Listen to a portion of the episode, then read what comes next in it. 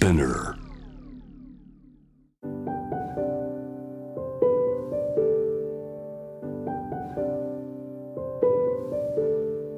福本敦子の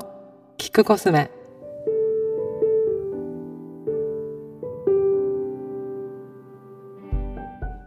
福本敦子です。いつも聞いてくださってありがとうございます。じゅうがつ、私は一番好きな時期です。涼しいからなんですけど、夏が暑くてすごく辛いので、秋落ち着いてよかったってなるんだけれども、ここから、えーと、冬至に向けては陰が極まっていって夜が長くなる時期に入ると思います。なので今日はちょっと温活というか、体を温めるためにしていることの話をしたいと思います。いくつかあって、前によもぎ蒸しの話をしたことがあると思うんですけど、よもぎ蒸しの機械を私は家に、本にも書いてあるんですけど、韓国製のやつを買って持っています。これがあの無農薬のよもぎの葉っぱを入れて、こう蒸気が出てるところの上に椅子みたいなのがあって、座って、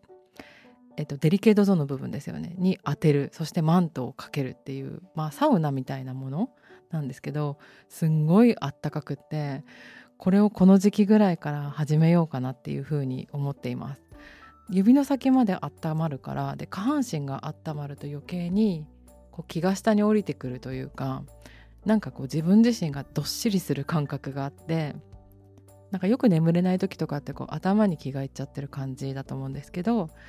どっしり感をあの内側に蓄えられるので、よもぎ蒸しとってもおすすめではあります。もう一つは、今年の春ぐらいからスパイスチャイを作るようになったので、スパイスを取り入れるっていうのを秋にはちょっと意識してやったりしています。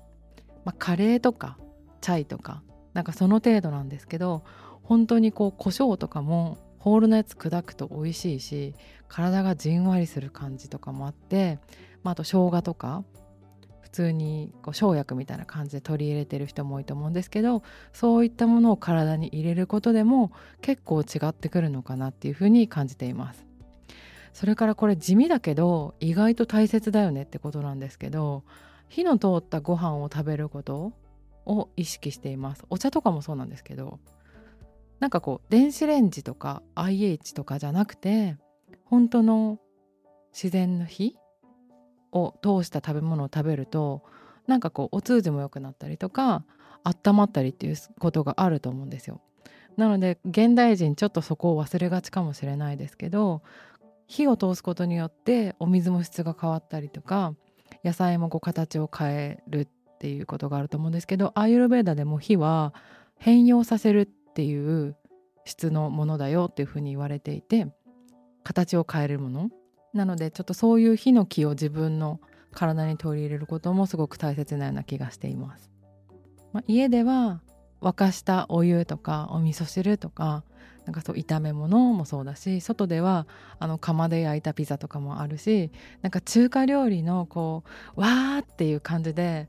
炒めたものとか、強い火力で炒めたものとかすごく美味しいし、元気が出るじゃないですか。あれってこう体の中にその要素を取り入れてるのかなっていうふうに思います。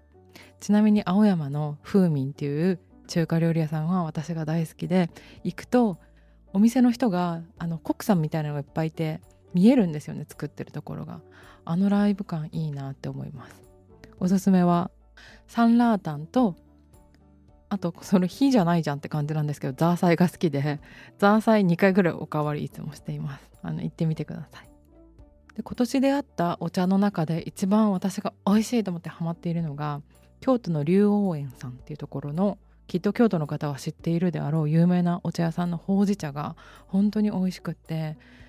お茶自体を入れるのが面倒な時あるかもしれないんですけど、このほうじ茶だったら入れたいと思うので、これをよく飲んで体を温めています。